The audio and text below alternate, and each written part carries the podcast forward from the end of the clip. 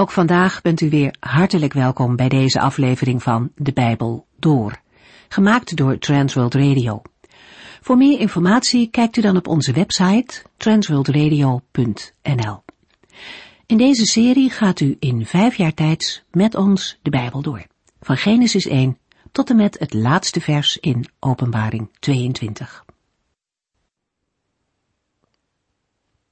De afgelopen weken hebben we in hoofdlijnen naar de woorden van de profeet Jeremia geluisterd.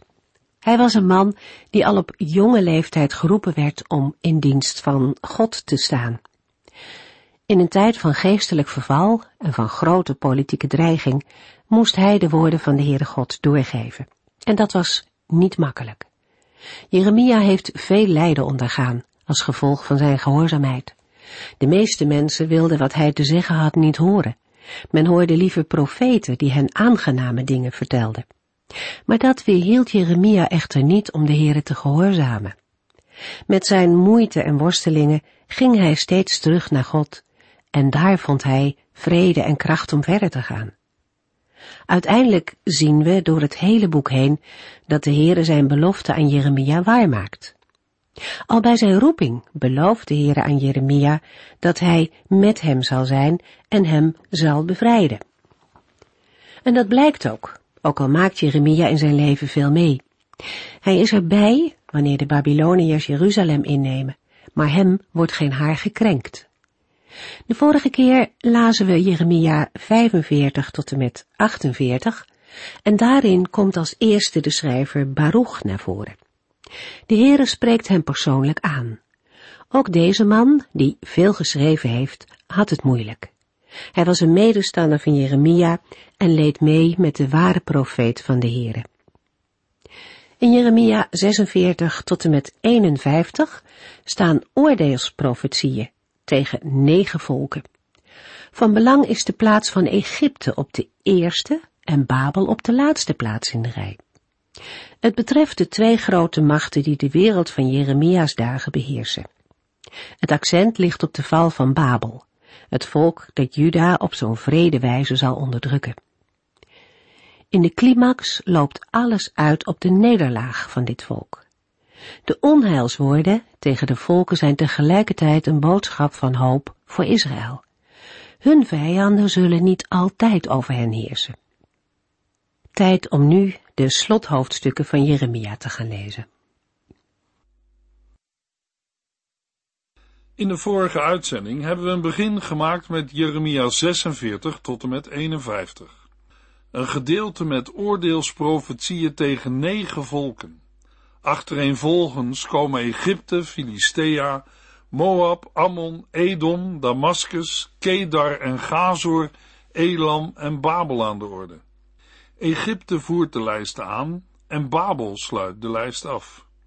Beide zijn de twee grote machten die de wereld in de dagen van Jeremia beheersten. Het accent ligt op de val van Babel, de vrede onderdrukker van het tweestammenrijk Juda. In de climax loopt alles uit op de nederlaag van Babel.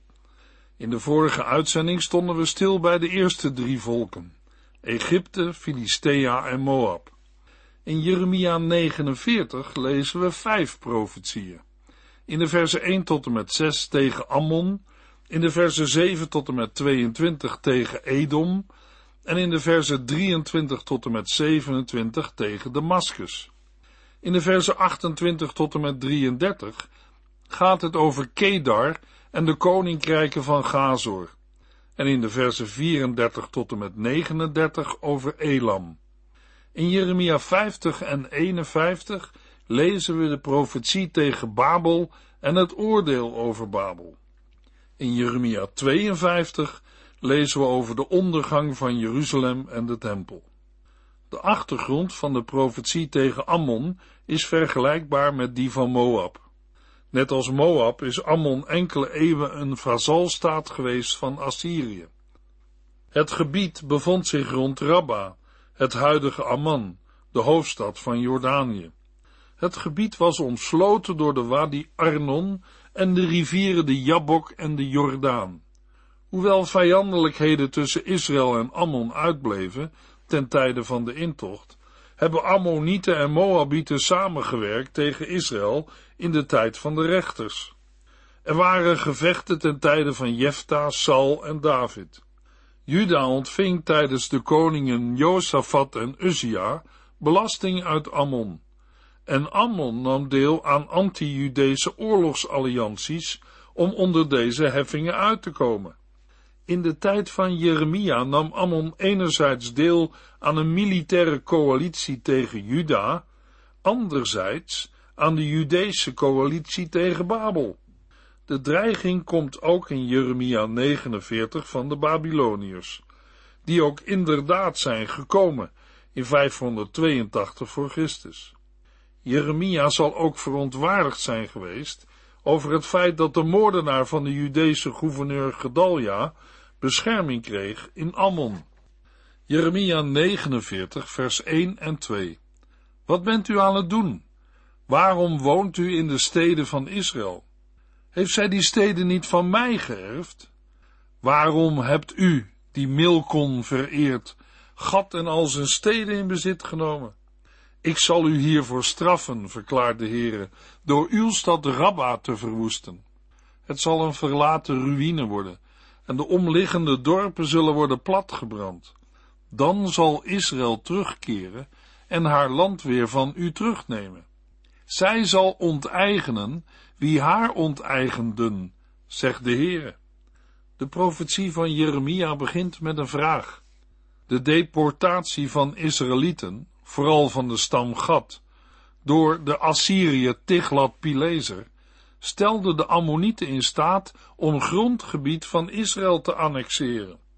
Jeremia hekelt deze situatie door zich aan te sluiten bij de redenering die de richter Jefta in een dispuut met de Ammonieten gebruikte in rechters 11 vers 24. Zoals u houdt wat uw God Kemos u heeft gegeven, zo houden wij wat de Heere onze God ons geeft. Jeremia's afkeer van de godheid Milkom of Moloch sluit aan bij de rol die hij speelde. De hoofdstad van Ammon, Rabba, is hetzelfde lot beschoren als Jeruzalem. Rabba zal met de onderhorige plaatsen door de Babylonische soldaten worden verbrand. Dan zal Israël de steden weer terugnemen die het destijds verloor.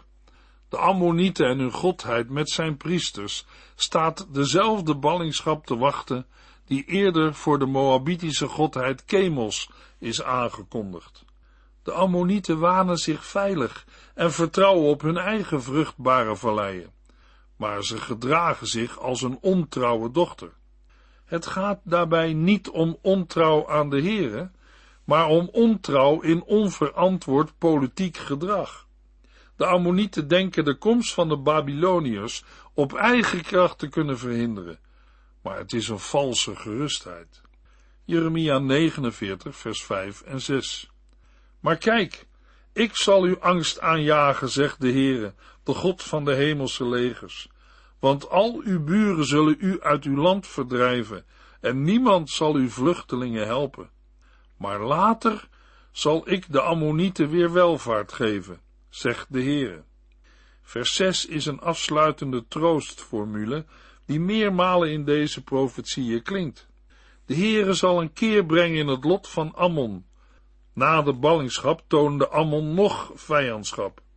Ook in de tijd van de Maccabeeën was er nog strijd. Het herstel dat hier aangekondigd wordt, betekent dat volken mogen delen in de verlossing die Israël en Juda zal ervaren. Het woordje later slaat dan ook op de verlossing die ligt in de messiaanse toekomst van Israël. Jeremia 49, vers 7 en 8. De Heere van de hemelse legers zegt, waar zijn al die wijze mannen die u vroeger had? Is er niet één overgebleven in heel Theman? Vlucht diep de grotten in, volk van Dedan, want de tijd is aangebroken dat ik met u, nakomelingen van Esau, ga afrekenen. Jeremia 49, vers 7 tot en met 22 is een profetie over het land Edom. Net als Moab en Ammon is ook Edom enkele eeuwen een vazalstaat geweest van Assyrië. Jeremia's tijdgenoten, Obadja en Ezekiel, veroordeelden de Edomieten omdat zij met leedvermaak toezagen op de vernietiging van Jeruzalem door Babel. Bovendien annexeerden zij gebieden in Juda, roofden het leeg en doden vluchtelingen. De aangekondigde vernietiging lijkt te hebben plaatsgevonden in de aanval van de Babylonische koning Nabonidus in 522 voor Christus. Deze maakte een einde aan de Edomitische beschaving. Jeremia 49 vers 23 De steden Hamat en Arpad zijn verstijfd van angst, want ze hebben het slechte nieuws over hun toekomst gehoord. Het stormt in hun harten. Damascus heeft alle moed verloren en haar inwoners slaan op de vlucht. In de versen 23 tot en met 27 volgt een oordeelsprofetie tegen Damascus.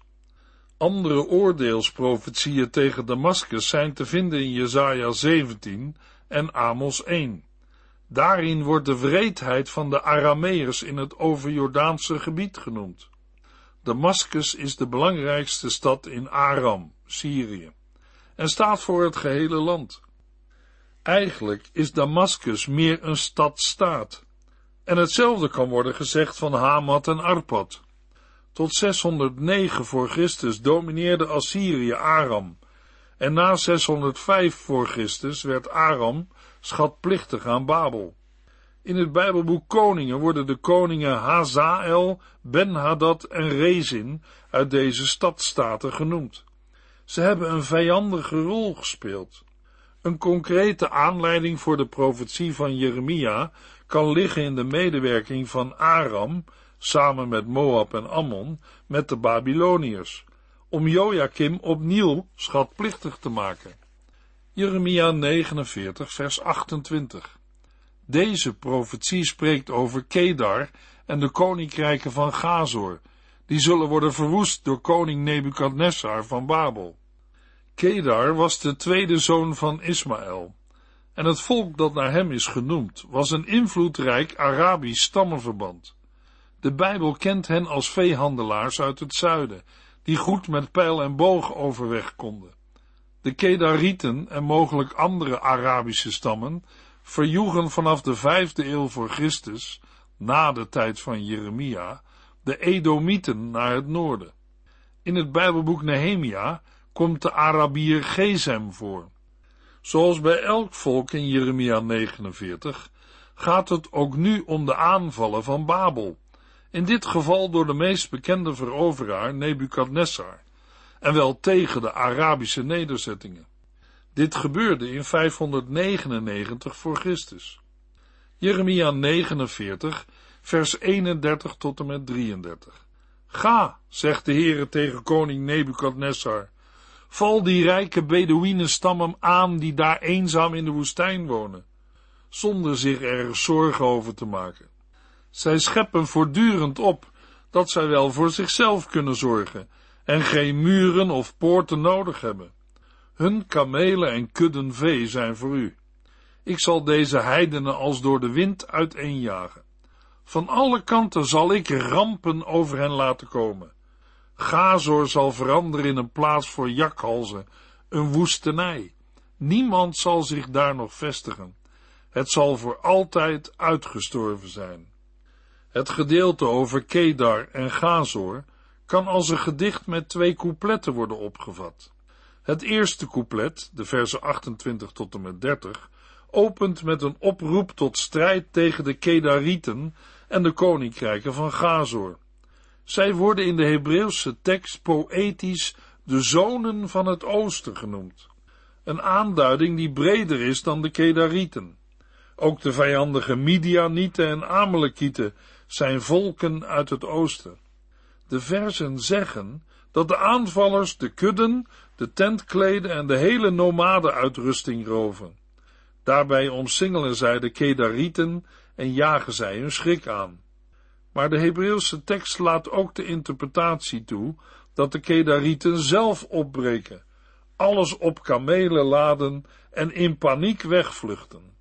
Vluchten is alles wat ze kunnen doen, nu Babel het op hen heeft gemunt.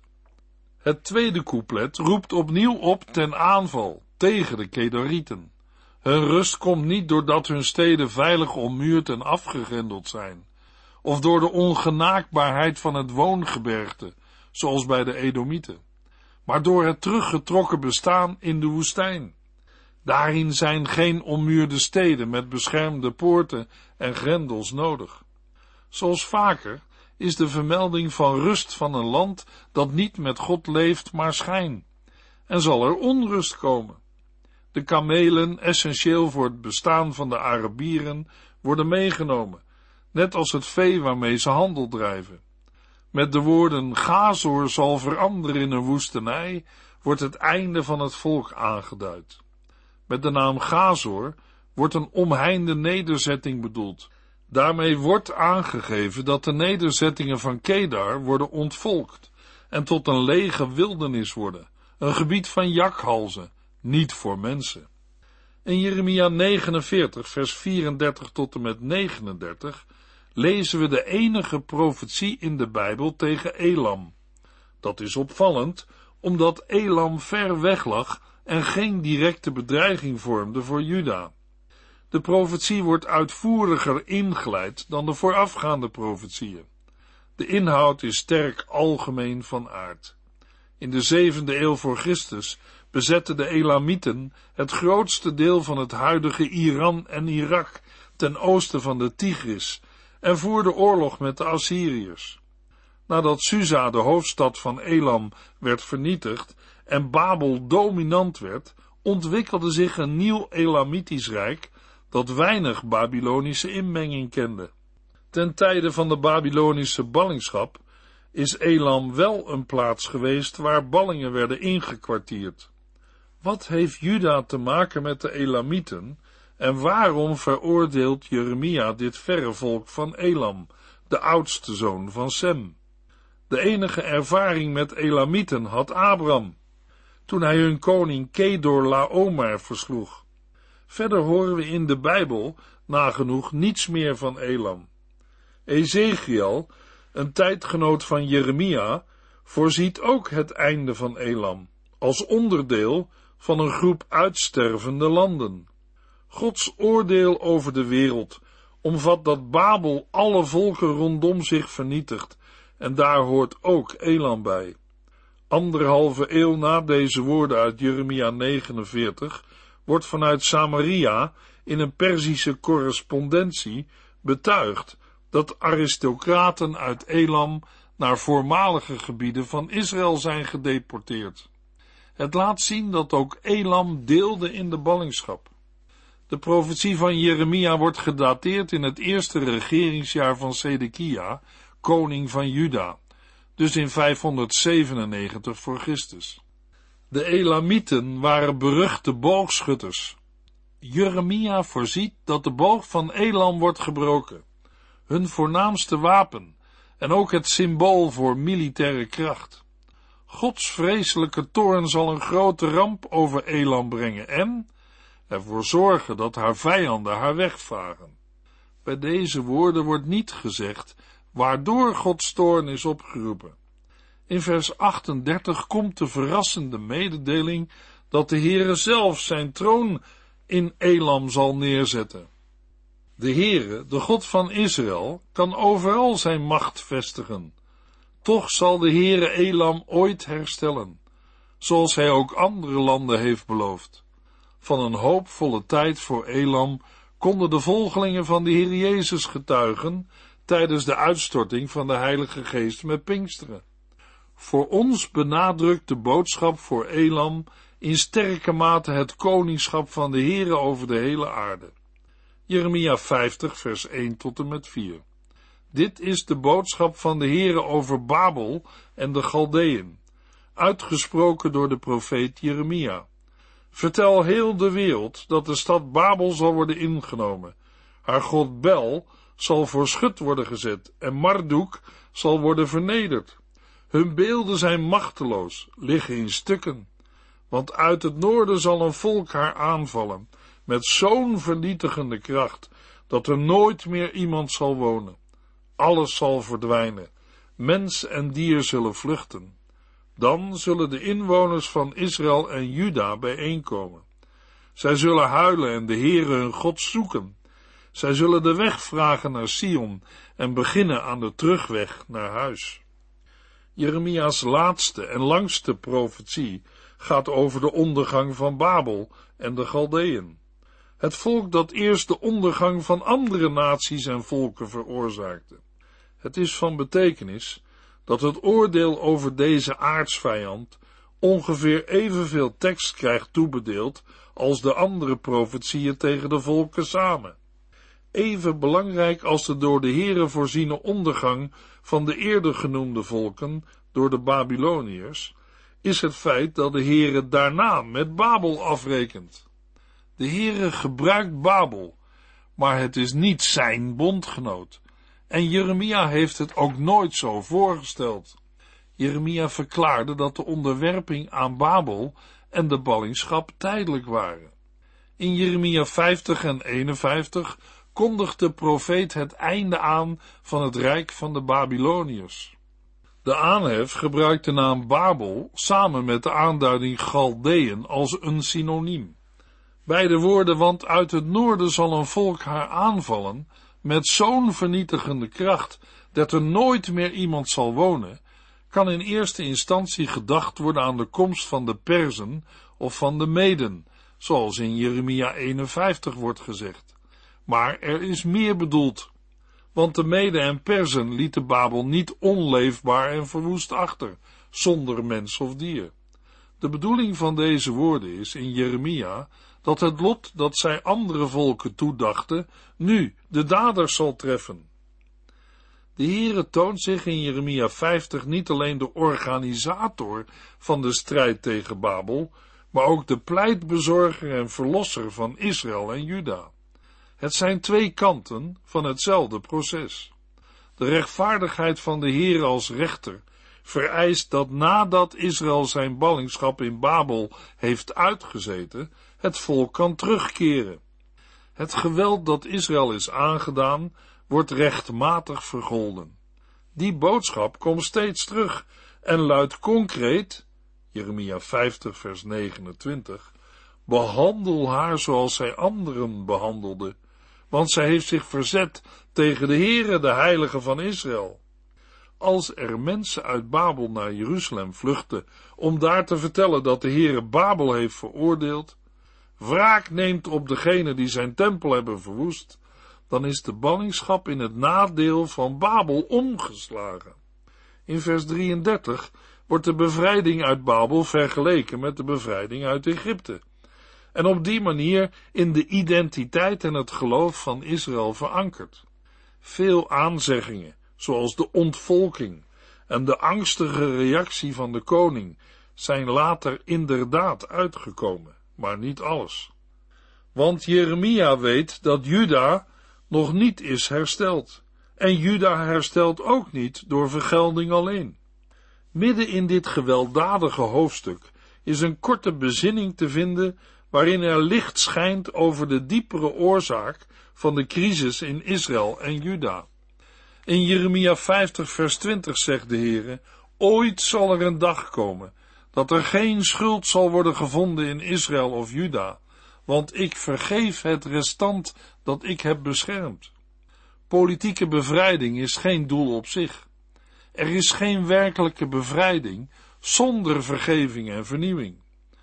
De toestand waarin Babel Juda heeft achtergelaten, een kudde verloren schapen met misleidende herders, is nog eeuwenlang realiteit gebleven. Daardoor merkt de Heer Jezus verdrietig op dat Israël nog steeds is zoals Jeremia heeft beschreven. Jeremia 50 vers 6. De mensen van mijn volk leken op een kudde verdwaalde schapen. Hun herders hebben hen weggeleid en in de bergen losgelaten als Israël in de toekomst Jezus Christus als Messias erkent, zal in en door hem een totaal geestelijk herstel werkelijkheid worden. Deze profetie kijkt vooruit naar de toekomst, als Israël zich tot de Here zal keren. Jeremia 51 gaat verder met de voorzegging van Gods oordeel over Babylon. Jeremia 51, vers 6 tot en met 8. Vlucht uit Babel, red uzelf. Als u blijft, zult u worden vernietigd, wanneer God wraak neemt vanwege alle zonden. Babel was eens een gouden beker in de handen van de Heere. Een beker waaruit hij de hele wereld liet drinken en die de volken dronken, ja, zelfs waanzinnig maakte. Maar nu is Babel plotseling ook gevallen. Huil om haar en geef haar medicijnen. Misschien is zij nog te genezen. Maar er is geen hoop meer voor het machtige Babel.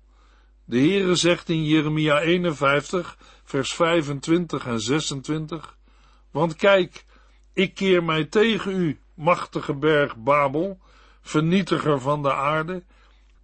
Ik grijp u en zal u van uw hoogten laten rollen. Dan blijft u achter als een berg van as.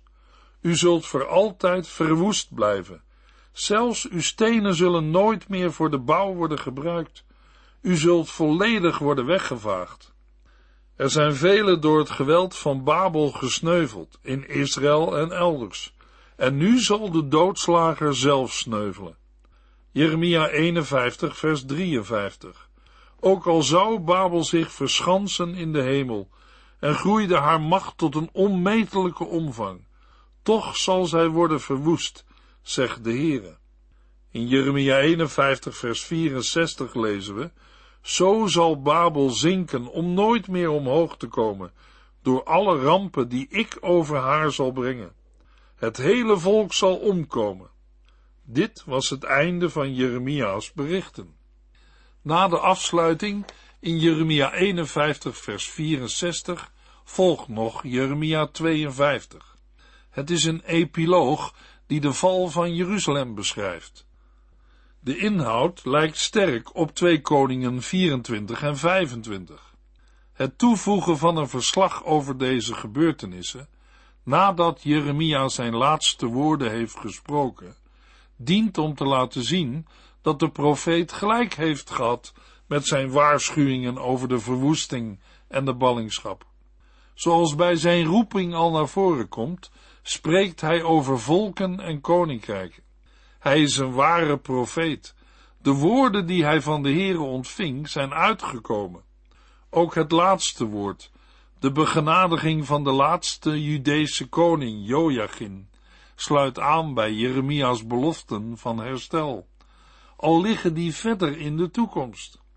Het Bijbelboek Jeremia sluit af met de wonderlijke verzekering dat Davids familielijn, ondanks alles, toch niet wordt afgesneden. In de volgende uitzending gaan we lezen in het Bijbelboek Klaagliederen. U heeft geluisterd naar De Bijbel Door, in het Nederlands vertaald en bewerkt door Transworld Radio. Een programma waarin we in vijf jaar tijd de hele Bijbel doorgaan. Als u wilt reageren op deze uitzending of u heeft vragen, dan kunt u contact met ons opnemen. Tijdens kantooruren kunt u bellen op 0342 478432. 0342 478432. Ook kunt u een e-mail sturen naar de Bijbel at transworldradio.nl en natuurlijk kunt u ook via de post ons bereiken. TWR, postbus 371, postcode 3770, AJ in Barneveld. Dit programma werd gepresenteerd door Cor Weda en Ike André. Techniek was in handen van Odin van Voerkom. En wij allemaal bedanken u voor het luisteren. Graag tot de volgende keer.